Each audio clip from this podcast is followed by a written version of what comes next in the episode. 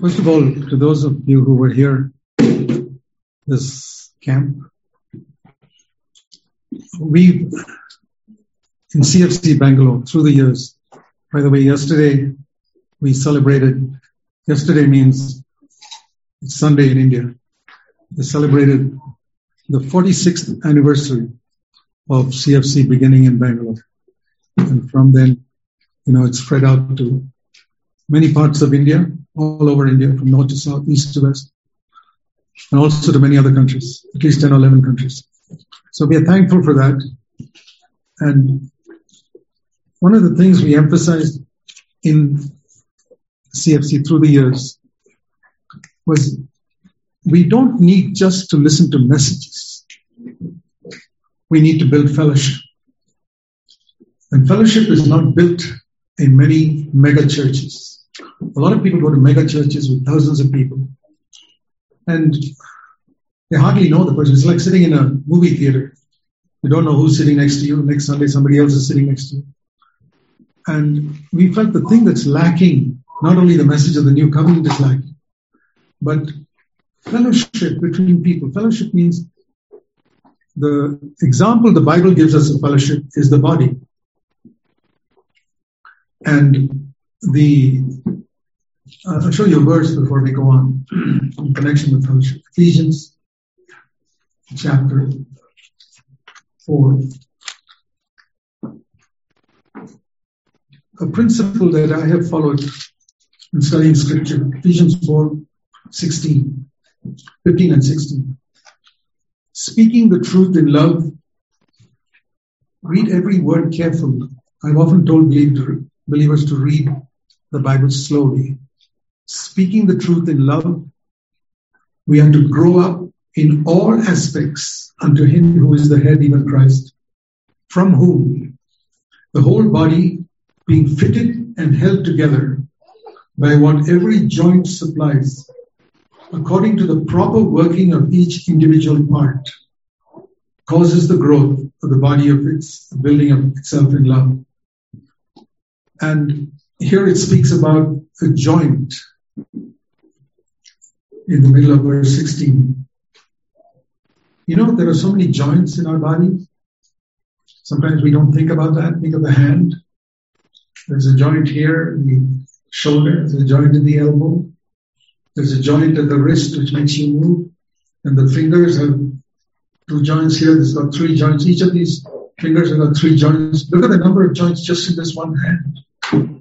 And if any one of these joints don't function, you won't be able to bend it. Be stiff.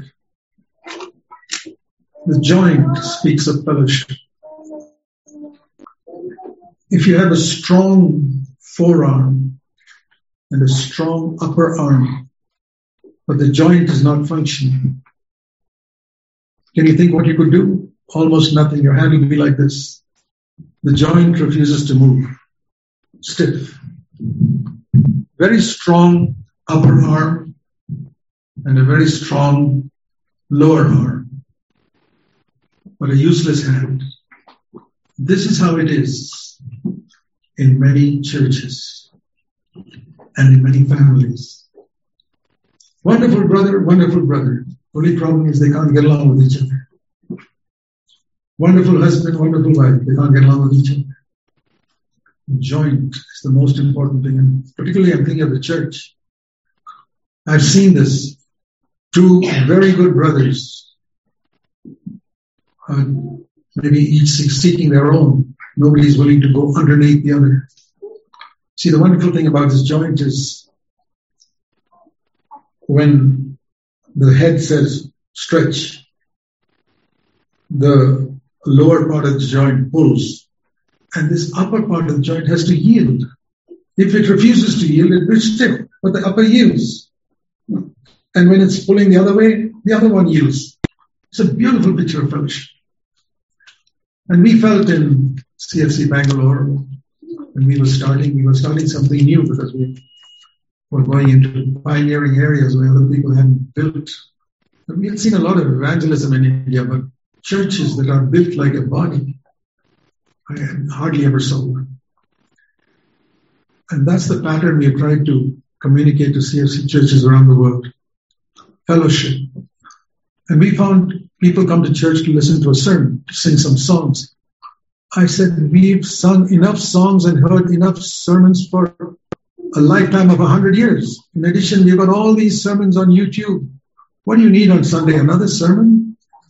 You've heard plenty. We need exhortation. But what if you keep on hearing sermons and never build fellowship? Then trying to make all the arms strong and the joints are not being taught to function properly. And ask yourself if the problem in your case is not knowledge, but many knowledge of so many things. But see how how much you've built fellowship with others in the body. And so what we used to do, some Sunday mornings, we went for a picnic. That's horrible in the eyes of other people. Sunday morning, you must go to church to listen to a message. I said, we've heard enough messages for a hundred years. We're going for a picnic. I'm going to sit down and eat together and play games together and have fellowship. That's how we built the church. Where we learned to work together, function together. And I tell you, there's nothing like playing games to learn to work together. Not by sitting in a meeting. So, but some people don't like that because their idea is the holy thing is to listen to messages. The holy thing is to build fellowship. So we've always, so some people don't not appreciated that. And you see such churches, there's zero fellowship there. Just a lot of clever people about a lot of head knowledge that doesn't work in their lives. And we must enjoy it. Some people told me that uh, it was very dangerous for someone who's nearly 82 years old like me to go on that zip line. so I, will tell you why I did it. It's, uh, young children go on it for the thrill. I didn't go on it for the thrill. Some people go on it to show up. I had no interest in showing off. I finished it all that long years ago. I'll tell you why I did it. I did it for the sake of the children here who were urging me and urging me, come on, Uncle Zach, are you going to go there? I've got to encourage them. And uh, the going down the zip line was no problem. It was climbing that 30 foot ladder that was the most difficult part.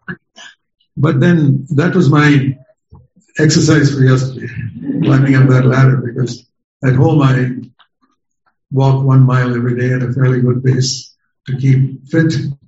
I didn't get it here, so I got it yesterday climbing the ladder. So I'm thankful for it. What I'm saying is value times when you can have fun together.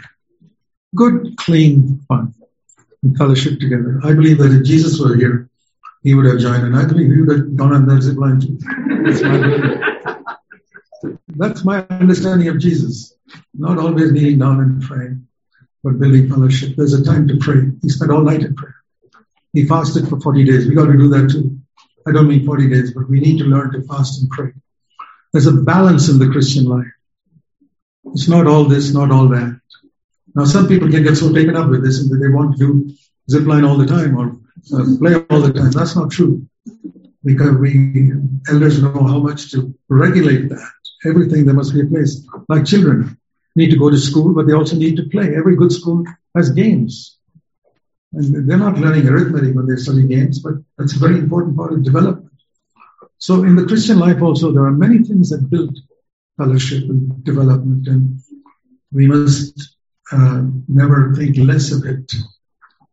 I was thinking of something when we were when we were having a, a little time when we were all asked to pray, and uh, we were praying for saying if you have any sickness that was announced.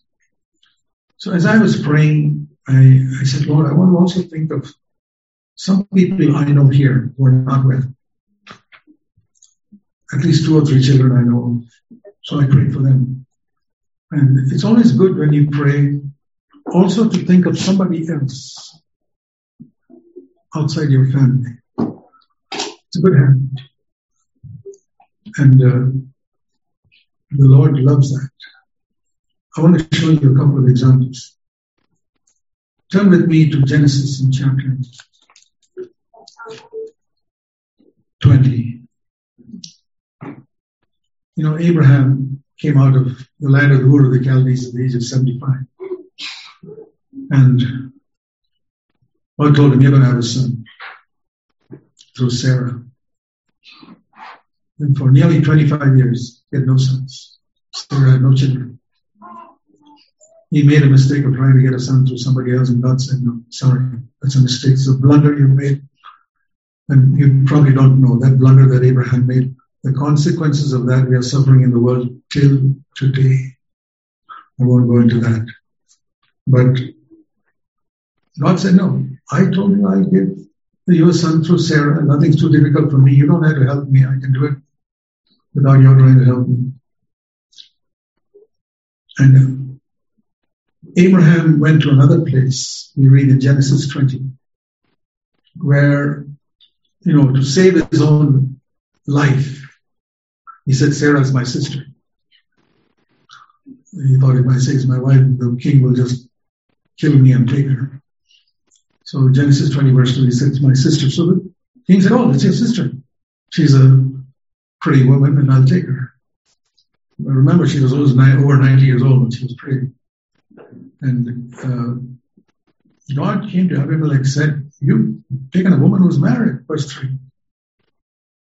If you see scripture, and if you read through it very quickly, you will miss out many, many things.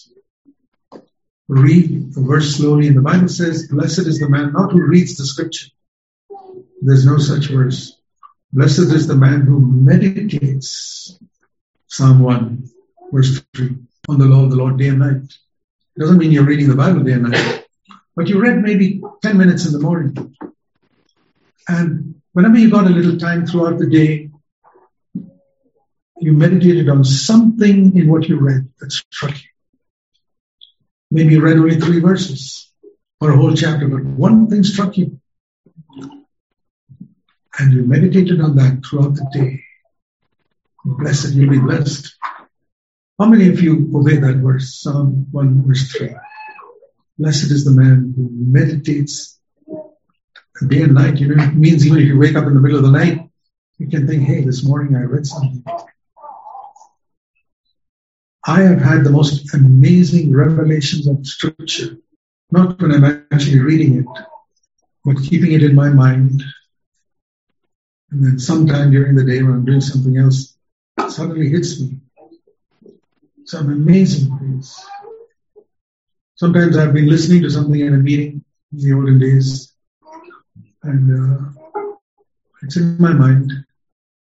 And after the meeting is over, while we're doing something else, suddenly it hits me, hey, I remember the first time I saw the New Covenant from 2 Corinthians 3.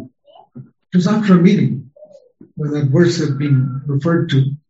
And then uh, the meeting was over and I was doing something else, maybe arranging the chairs or something in my home.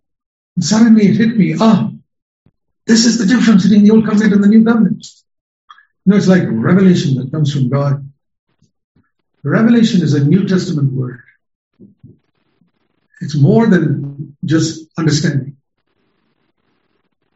Revelation is, what's the difference between uh, understanding scripture and revelation? Revelation changes your life. Understanding just gives you a little more information in the head. Maybe you can preach it somewhere or glory in the fact that you learned something new. But revelation changes your life. And the New Testament speaks about revelation. The Old Testament speaks about knowledge. The New Testament about revelation. Very, very important. So, Matthew 6, Jesus said, Don't pray like the Gentiles. Verse 7. Who use meaningless repetition. I've heard one particular denomination, I don't need to mention their name, in Christendom, that will keep on saying hallelujah, hallelujah, hallelujah, hallelujah, hallelujah. And sometimes they say hallelujah at the most awkward times. And I've heard some funny stories that come out of that. I'm not going to tell you. Some really embarrassing things when they say hallelujah the wrong time. Don't use meaningless repetition. Have you heard that? It's a command of Jesus. Don't commit adultery. Don't use meaningless repetition. Don't murder. Don't use meaningless repetition. Are you the one to decide which commandment is more important than the other? If God says don't, it is don't. I take every one of them seriously. Don't kill, don't use meaningless repetitions. Equally serious. I don't keep saying hallelujah, hallelujah, hallelujah. I don't, many people who say that don't even know what hallelujah means. How many of you know what hallelujah means? It's not English, way. I hope you know. It's Hebrew. Hallel, praise. Yah, the Lord. Yah is short for Jehovah. Jehovah is not the New Testament name for God, by the way. The New Testament name for God is Heavenly Father. I never pray to Jehovah. I pray to my Heavenly Father. But the Old Testament, they were even afraid to mention the name Jehovah. Hallelujah means praise the Lord. So there's nothing wrong in saying hallelujah, but at least you must say it with meaning, understanding the meaning. Don't use meaningless repetitions. That means you don't even understand the meaning. Amen. What does that mean? I think to a lot of children and probably to some adults also, it means you can open your eyes now. The prayer is over. Amen. Open your eyes. That's not the meaning of Amen. Amen means I agree with everything that this brother or sister just prayed, and I believe it will be like that. Is that what you mean by Amen? Whenever you say Amen to somebody praying? You probably didn't even uh, hear what he said. But when he said Amen, Amen, to what did you say Amen? You know how many lies we say to God in the church on a Sunday morning? We never do that in a court of law. If you go to a court standing before a judge, you would not say one word that you don't mean because you can be questioned for it. I tell you this, please listen to me. The reason why I see many, many believers have not grown spiritually is because they fear some human judge more than they fear God. They would never use a meaningless repetition before a judge, but they use it all the time before God. I'm guilty, but I've repented. And I need to constantly repent because it can happen again. I remember many years ago when we used to be, I used to be in a church where we used songbooks, like in the olden days before we had all this screen and all. And one particular sing was hymn was announced. That's well known hymn. I, I know it by heart. I know the tune. I love the tune. I would sing, sing, sing, sing, sing. I don't even need to look at the book. And and they say, okay, that's so the hymn is over. They're going to the next hymn, and everybody turns to the other hymn. And suddenly it hits me. What did I sing just now?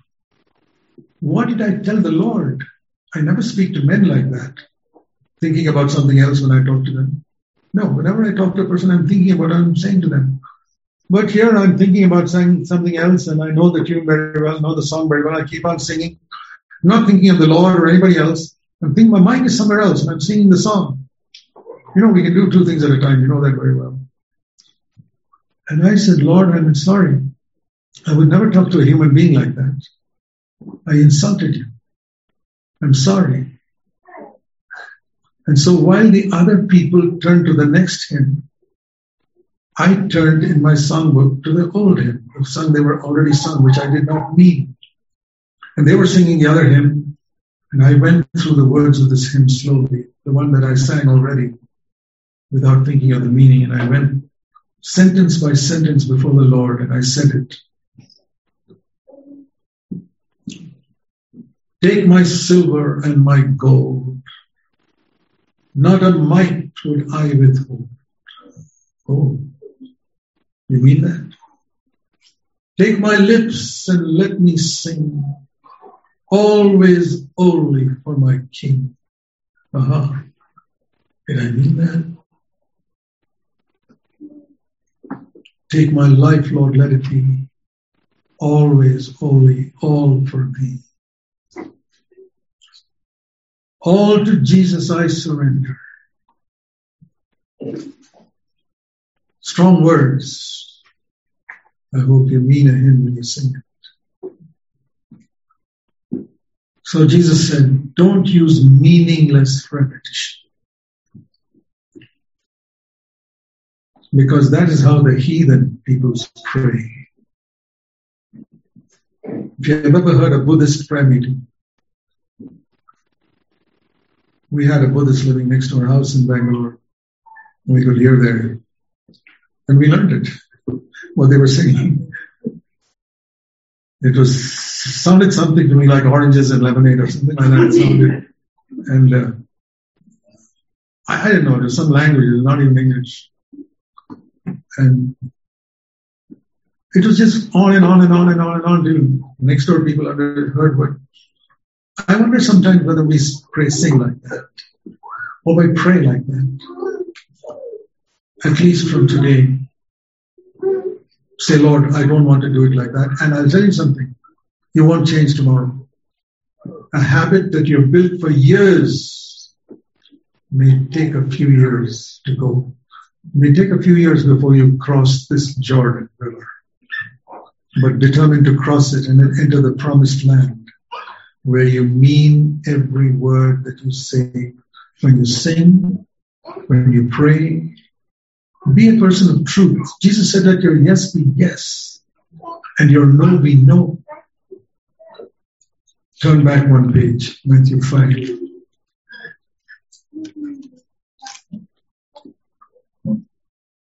Matthew 5 verse 37. Let your statement be yes, yes, or no, no. Anything beyond these is evil. Anything which is not absolutely truthful is evil. If it is yes, mean it. Say yes. If it's no, mean it. Say no. Don't be a diplomat. And certainly don't be a diplomat with God. Don't use meaningless repetition. Now I'm repeating that because people do use meaningless repetition and I want to emphasize that. Because that is how the heathen pray. And they think that because they pray for a long time, that's the other problem. If they pray for many words for a long time, God will hear them. Have you heard of all night prayer meetings? I've been to all night prayer meetings. I remember once preaching it before the all night prayer meeting, and I said, Brothers and sisters, do you know Psalm 66, verse 18? Very important verse. Psalm 66, verse 18. If I regard sin in my heart, the Lord will not hear me. If there's any conscious sin that you have not confessed to God, like for example, you haven't forgiven someone consciously. You haven't asked forgiveness from someone consciously. The Lord will not hear me. He will not pick up the phone to use a modern expression. Because he sees whose name is on that phone. Aha, this guy has sin in his life. I'm not even going to answer that phone. Ah, you can keep on, you know, children sometimes pick up a phone and keep on talking. Nobody's listening. A lot of prayers like that. Before you pray, check up whether God's picked up the phone. How do you know? Is there any sin in your life that's not confessed? Anybody you have not apologized to? Anybody you have not forgiven? Put the phone down. Jesus said in Matthew 5, verse 23, when you're presenting your offering at the altar, that is prayer. You're coming before God, your prayer is an offering. Those days it was the altar, to the altar is invisible. We come in the name of Jesus. That is our altar. And as I'm praying, verse 23, Matthew 5, I remember, oh, I hurt that brother yesterday, or that sister, or my wife, or my husband, or the servant who works for me. I was rude to that person. Somebody in the office. And I have not asked forgiveness. Stop praying. Has any preacher ever told you to stop praying? Jesus did. Leave your offering there at the altar, verse 24. Leave your offering there means stop praying. God's not picking up the phone. He's not listening. What should, I, what should I do, Lord? Go. Be reconciled to your brother and come and present and pray. I'll tell you a story I never forget. True story, which I heard in a church, not a CFC church. This is the, the days before CFC existed. In a church, a brother, a God-fearing brother in another church I was going there. We used to have long meetings in that church. The whole meeting would last four or five hours. And before they break bread, there'd be a long message about half an hour or one hour. You never, you could never predict because it was with translation and everything else. So this brother gave a testimony to me. He told me one day I was in the meeting and they were going to break bread. And before breaking bread, they had the usual sermon. And he had gone on, sermon had gone on for about, I don't know, 20 minutes or half an hour. He, he was about to break the bread. Suddenly, this brother said, I remembered that I had not settled something with another brother who lived fairly nearby, not in this church. But, and I said, How can I break bread without settling with that brother? And I thought, Lord, as soon as the breaking of bread is over, I'll go and settle with it. And he was reminded of this verse Go first. Verse 24. First. First be reconciled to your brother, and then come present your offering. That struck him. So he got up and he said, Well, I think I'll miss the breaking of bread today because he's just about to finish his message. And he's going to break bread. By the time I go to that house and come back, it'll be over. But he decided to obey. He went, met, this is a true story. He went and my brother was, he was in another church, so he met him and reconciled. Came back and amazingly, he discovered that this man was still preaching. Thank God for some long sermons. Sometimes you don't know why God made that man speak so long. Because God was concerned about that one person sitting there who was obeying him. And uh, he discovered later that just as he was about to break bread, uh, he suddenly wandered off into another topic. And you know how sometimes preachers wander off into another topic. And in that particular church, that is a very common thing. They go from this subject to another subject and wander all over scripture before they finish the message. So that happened that day. And as he came and sat down, that brother just finished his message and said, Let's break bread. And he said, I'll never forget in my whole life how God honored me because in a simple little thing, I decided to go not by human reasoning, but by simple obedience to God's word. I've had some amazing experiences like that where simple obedience to God's word, God honors me. Have you had experiences like that? Where you did something out of the ordinary because that's what God wanted you to do. Yeah. anyway, so Jesus said, don't use meaningless repetition, but when you pray, this is how you must pray. He didn't say you must repeat this prayer every time. I remember when I was a little child, I didn't know how to pray, but my father was born again. And he taught me this prayer. Our Father who art in heaven, you know what it's called the Lord's Prayer. It's actually a prayer for believers. The Lord's Prayer, by the way, is in John chapter 17. If you want to read the Lord's Prayer sometime. John 17. That was his prayer to his Father. But this is the believer's prayer, which is called the Lord's Prayer, where he taught the believers to pray. But this is the only prayer I knew as a child. And I remember every morning when I got up, I would kneel on my bed as a little boy and pray, Our Father who art in heaven, went through the whole prayer like a parrot or a tape recorder, and got out of bed. I, there was never a day when I got out of bed without doing that. It was easy. It just takes a minute or less. But that's not what Jesus meant. We need to mean what we say. And he said, when you pray, our Father who art in heaven, with the very first word, the very first word, he's saying, think about your brothers and sisters. Not my Father who is in heaven, our Father. Job prayed for his friends, and the Lord answered his prayer. Abraham prayed for those other women. His wife gave birth.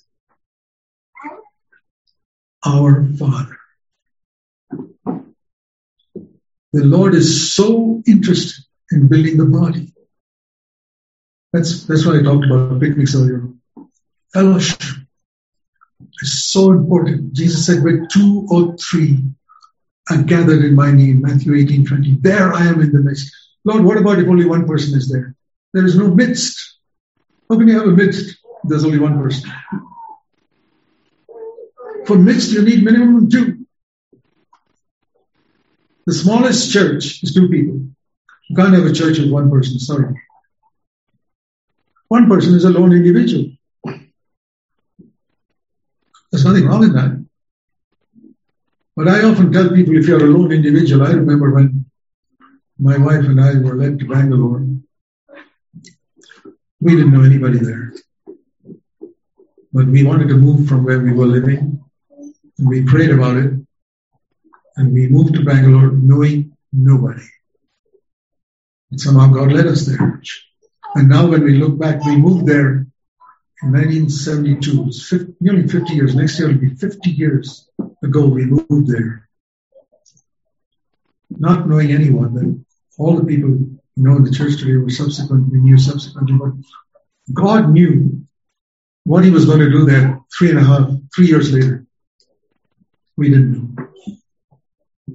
And when we moved there, we were just of us.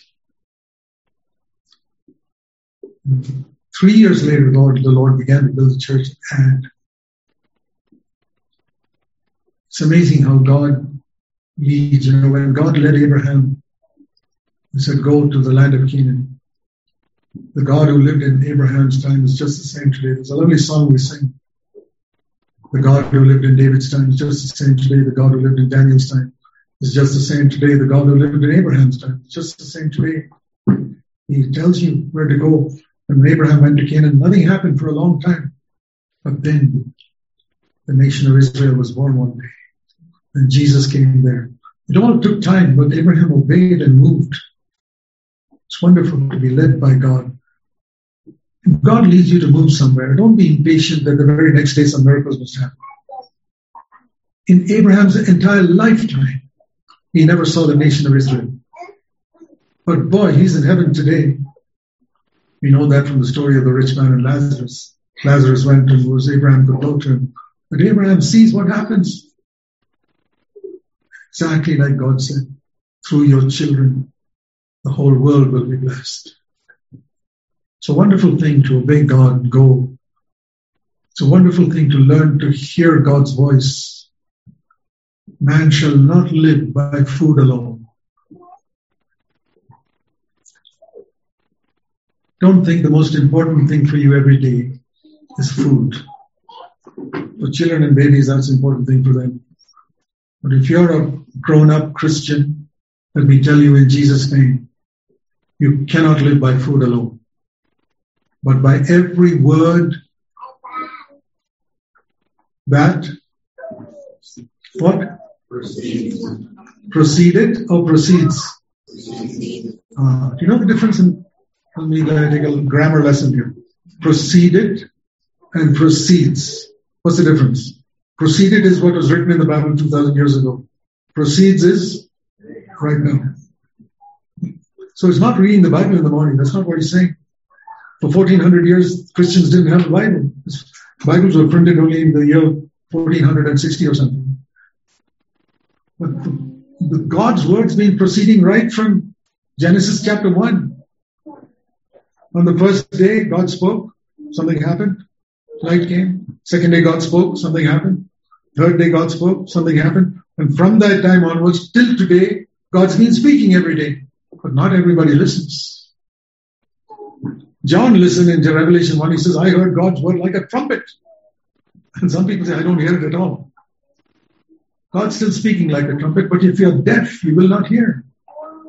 Paul once told the, uh, the Hebrew Christians were told in Hebrews 5, there's so much I want to say. Hebrews 5. But you're dull of hearing. We become dull of hearing when we don't keep our conscience clear. Very simple rule. You cannot hear God. Your ears are blocked when your conscience is not clear. Somebody you wronged. You did not set it right. Somebody you cheated. You did not return that money. Somebody you have not forgiven. You'll be deaf. You keep on like that, you become more and more deaf. You know, deafness and blindness has a way of increasing and increasing like cataract. If you don't take care of it, then it's not going to get better. There's no sickness in the body that just gets better by itself. You do something to cure it. And to cure spiritual deafness, very simple. Keep your conscience clear. And you know what God speaks in your conscience. So, our Father, who art in heaven. Very simple way to begin the prayer. Lord, you're one who loves me. Nobody in the Old Testament could call him Father. I wonder if it has gripped you. You know, in the village, in the churches in India, and I think probably here too, most people when they pray, they say, Oh God, good, He is God. But that's how they prayed under the old covenant. That's how I used to pray for many years. Till about 16 years after I was born again. The Lord showed me from John 17, 23 that God loved me just as much as he loved Jesus. To me, that's John 3.16 is not my favorite verse. John 17, 23 is, the Father loves me just as much as he loved Jesus, the eldest son. So I don't call him Jehovah. I never sing that song, Guide me, O thou great Jehovah. While others are singing around me, I say, Guide me, O my heavenly Father. Not loudly, softly. I don't want to offend anybody. But he's not Jehovah too. You say, isn't that his name? I say, one of my sons came to me and said, Mr. Poonen, I'd like to talk to you. I say, hey, what's wrong with you? Are you angry with me or something? Isn't that what other people call you? Yes, but you call me dad, right? What do you call God? Tell me. Jehovah? Be exactly like my son calling me Mr. Poonen. No difference. I'm very strict with God, and therefore God deals with me exactly. When I'm exact with God, He's exact with me. He keeps His promises exactly. If you're careless with God, He'll be careless with you. Have you ever, do you ever know that God treats you exactly like you are yourself? You know the verse in Psalm 18 which says, with the kind, He shows Himself kind. It's like that. If you're exact with God, He'll be exact with you. If you're careless with God, He is careless with you. I do not call Him Jehovah. I call him God, yes, but most of the time I say Father. Because that's what Jesus taught me to pray. I encourage you, my brothers, especially those of you who feel like orphans. Do some of you feel like orphans? Nobody cares for me. You come to the church seeking for fellowship. If you haven't read Santosh's book, The Congregation, the Club, and the Church, I would encourage every one of you to get a copy and read it more than once.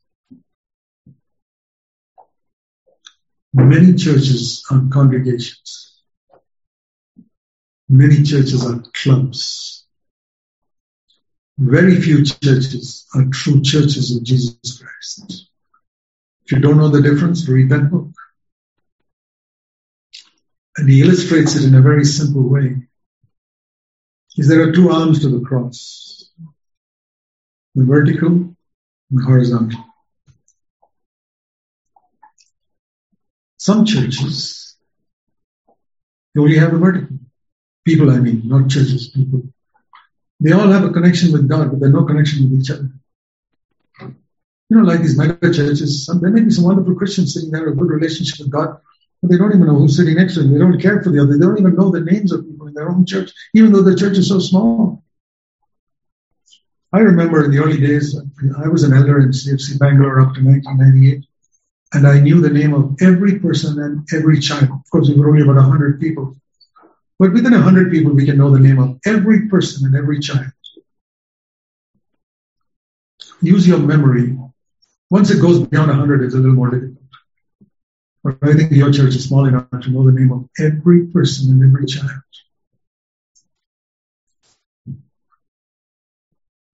That's an interest in knowing others around. Are you one of those people with, this is not a cross. This is a wooden bar. It's one part of the cross. A relationship with God, period. The others, yeah, we see them, hi, good to see you not bothered about anything about their needs or any such thing. That's not a church. That's a congregation, group of individual people connected with Christ. Some of them not even connected. It doesn't matter because nobody will discover. And then he said there are other churches which is the horizontal part. No connection with God. The individuals don't have a direct living relationship with God. But this is a good church to go to. They care for the children. I'd like to take my children to this church. And they have picnics, you know. They even have zip line there. Good church to be good church. They have picnics. They have fun together. They eat together now and then. And they're so hospitable, so kind, so good. I can take advantage of anybody. I can walk into anybody's house and live there as long as I like. It's a nice club. Good club. They're very nice people. I don't have to spend any money because they care for me. It's not a church.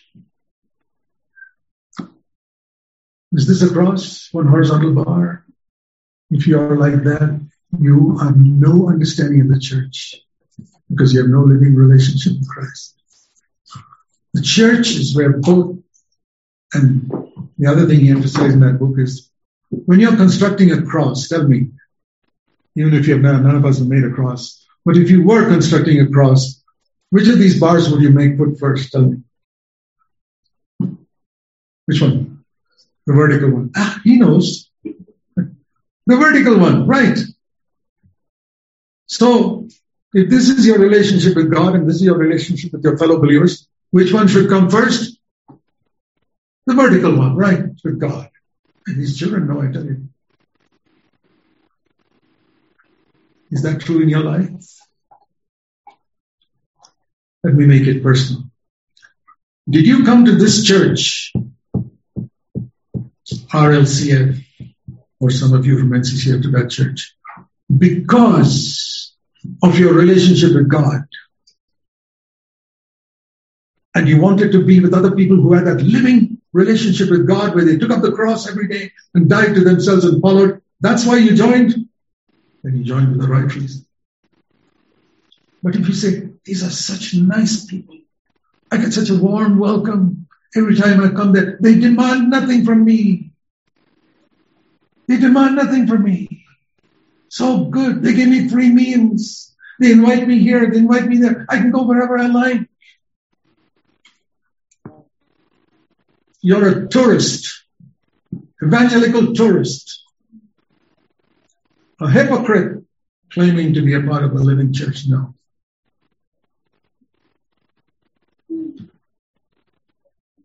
In CFC Bangalore, I drive out such people. Because I'm interested in building the church. I don't, the, the Paul once said, I have to present to God a pure church one day. I took that very seriously. God gave us that word, a pure offering, in Malachi 1.11 when we started CFC, and I've taken it very seriously. I want to present to God a pure offering. I don't care if it makes me unpopular or people get angry with me. I want to present to God a pure offering. I want to present to people who deny themselves and take up the cross every day and seek to have a relation with Christ. I preach that. I try. Some people now do that. That now they're answerable to God. But that's what I'm going to concentrate on. And those are the people I have fellowship with. I'll tell you honestly, I don't have fellowship with every brother and sister in CFC. Do you know that Jesus had a closer fellowship with three people? Even though he had 12 disciples, he had close fellowship with three. Was that partiality? No. Jesus had many circles around him. One was the big circle of a multitude who would listen to them. Yeah, I know that also. When we speak on Zoom, there are so many people there. I don't know most of them. That's one circle. But they're believers. They want to listen to God's word. Praise God. Jesus had a crowd like that. That was the outer circle. Then inside that, he had a smaller circle of 70. 70 disciples. You read about in Luke chapter 10, I think it is, whom he would send out to preach. Yeah, there are people like that who come to a smaller circle of fellowship. I look at that with me also. And inside that is a still smaller circle of 12. These are concentric circles. The big one, smaller one of 17, and then there's a smaller one of 12. They were disciples. And there was a crook among them. So there was a still smaller circle of 11 inside the 12. And then inside that, there was a smaller circle of three with whom Jesus spent most of his time Peter, James, and John. I had exactly the same in CFC Bangalore. It's a big circle, smaller one, smaller one, and inner circle. People say you're partial, Brother Zac. Exactly. Exactly like Jesus. There's a holy partiality and there's an unholy partiality. Jesus had an ex- why did he choose three? Because they were the most radical, the most wholehearted, the ones who really wanted to deny themselves, take up the cross. Naturally, he was close to them. Because they were the ones who really wanted to get close to God. It's something like, you know, have you seen a bicycle wheel? You see plenty of these children driving around. I've seen the spokes coming in from the outer end of the wheel to the center. Think of the center as God. Believers. The closer they come to God, the closer they come to each other. The spokes almost touch when they come to the center. And those who are far apart, yeah, that spoke is so far from here, this spoke. Yeah, that's a child of God, but it's far away from me. I don't have much contact with him. But those who come close to the Lord, I come very close to them. I found that in Bangalore and I found also with the worldwide fellowship with CFC churches. I'm not equally close to everybody. No. I'll tell you honestly. The folks that come wholehearted, radical to the center of Jesus Christ, to take up the cross every day and follow. I don't know what they're doing in their life, but I can discern, hey, this guy's coming close to the Lord. I get close to him. That's how Jesus is. That's how we build the church. We love everybody, but Jesus was not close to everyone. There was a statement I read the other day, which sounds nice, that God loves everybody equally. Is it true? God so loved the world that he gave his only son, that John 3.16. Absolutely true. God loved the world. But does he love everybody equally? There was a statement where I read the other day in somewhere. Uh, God loves everybody equally. He loves me just like he loves the heathen. He loves the wholehearted disciple just like he loves the backslidden disciple. Well, I, I want a scripture for it. I said, before you tell me something, show me scripture. I'll show you a scripture, John 14 and verse 21.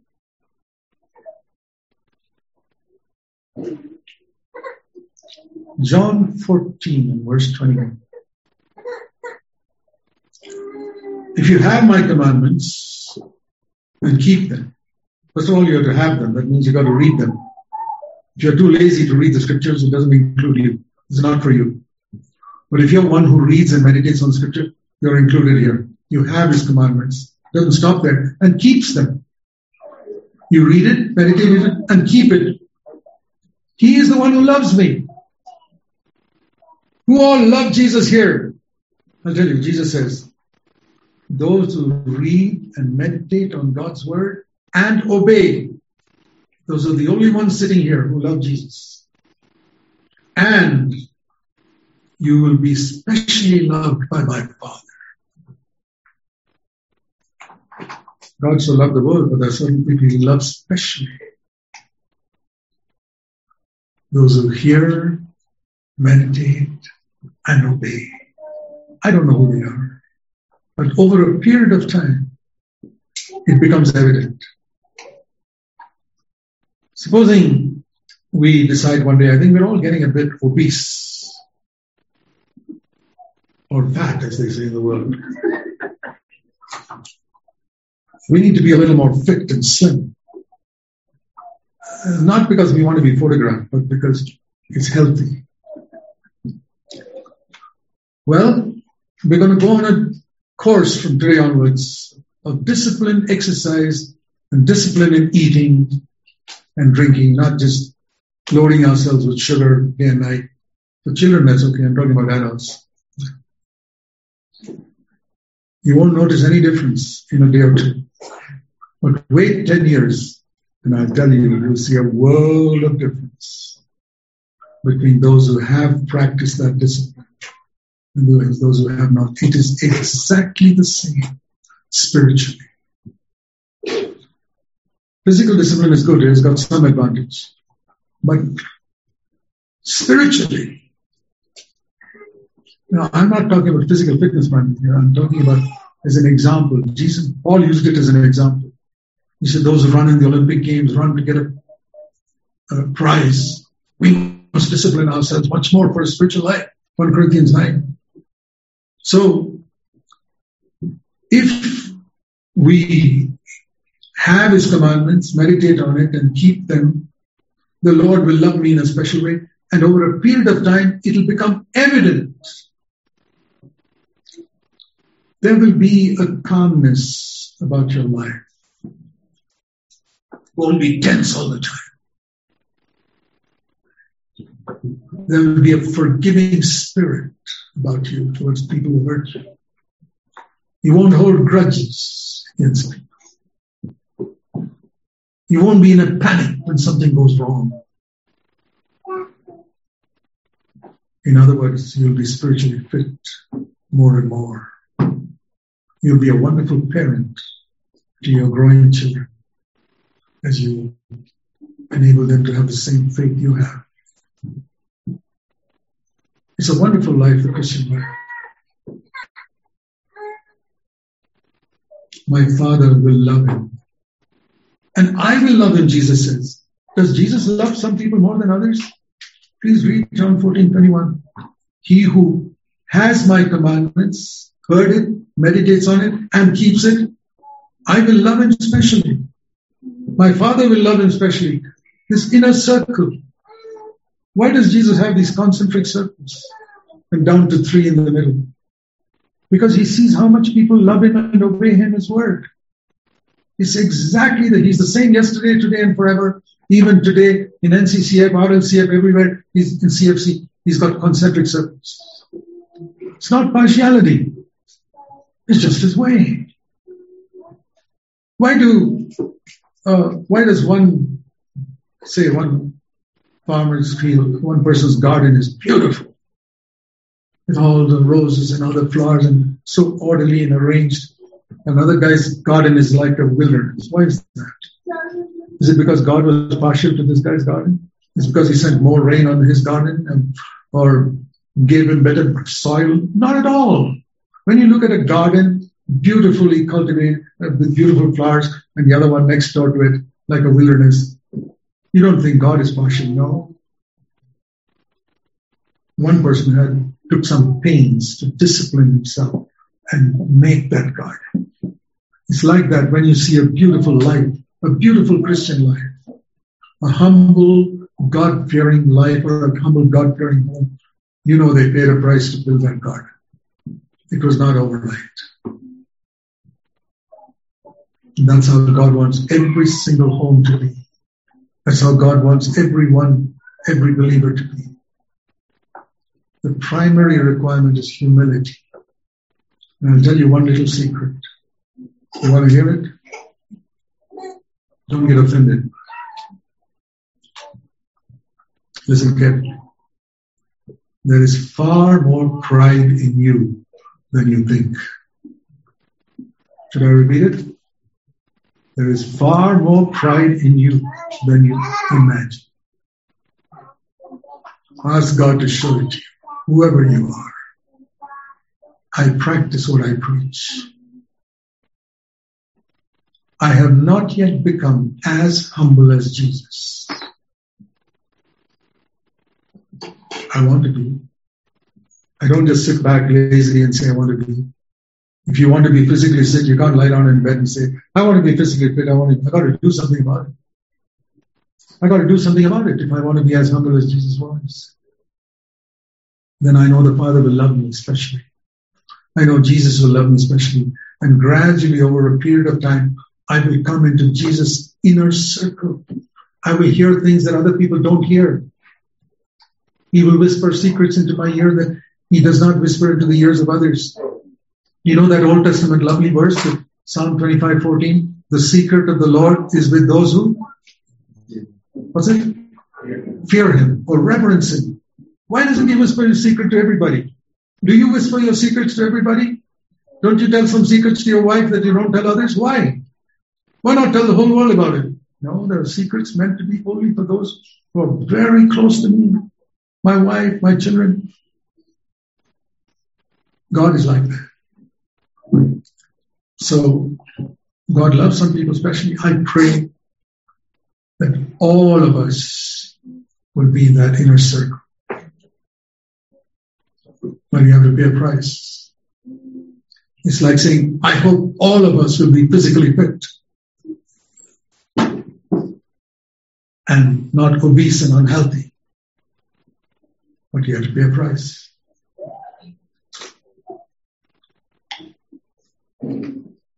He who has ears to hear, let him hear. Let's pray.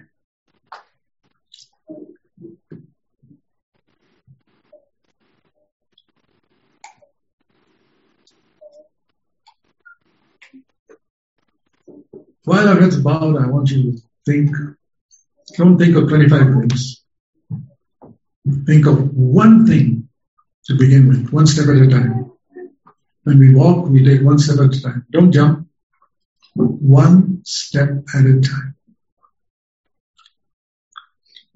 If the Lord told you two or three things, think which is most important. Then take that and then step two and step three.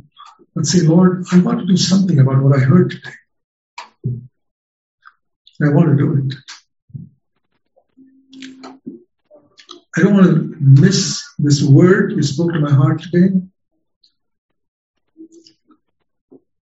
Something which I believe will change my life. Please help me to take my Christian life really seriously from today. Even if you're a young boy or girl, even if you're six, seven years old, you can be a wholehearted disciple of Jesus from that age. However young you are, little children can come to Jesus. You invite them to come. Say, Lord Jesus, I want to be your disciple. I want to discipline myself. I want to forgive every single person who's hurt me in my whole life. Maybe when I go home, I want to think about it and name them one by one and say, Lord, I forgive. And I want to ask forgiveness from anyone whom I've hurt, even if it takes time. Even if I have to write a few letters, I'm going to do it. I want to return money that I've taken wrongfully or that I borrowed and not returned, items that I borrowed that I never returned. I don't want to be in debt to anybody. I don't want to be a legalist. I want to be full of love. But I want to be close to you, Lord, my Heavenly Father. I want to be close to you. Lord Jesus, I want to be close to you. And step by step, once you've taken one step, ask the Lord to show you the next one. And claim this promise in Proverbs 4, verse 12. Proverbs 4, verse 12. The Lord says, as you go, step by step, I will open up the way before you. As you obey me. As you go, step by step, I will open up the way before you as you obey me. It's a paraphrase. Heavenly Father, we pray that our lives will be radically changed from today onwards. We want to be in the inner circle of yours. We want to be specially loved by you and by our Father. Thank you, Father, for these wonderful brothers and sisters who are so eager to hear your word, whom you brought together. Bless us all. In Jesus' name. Amen.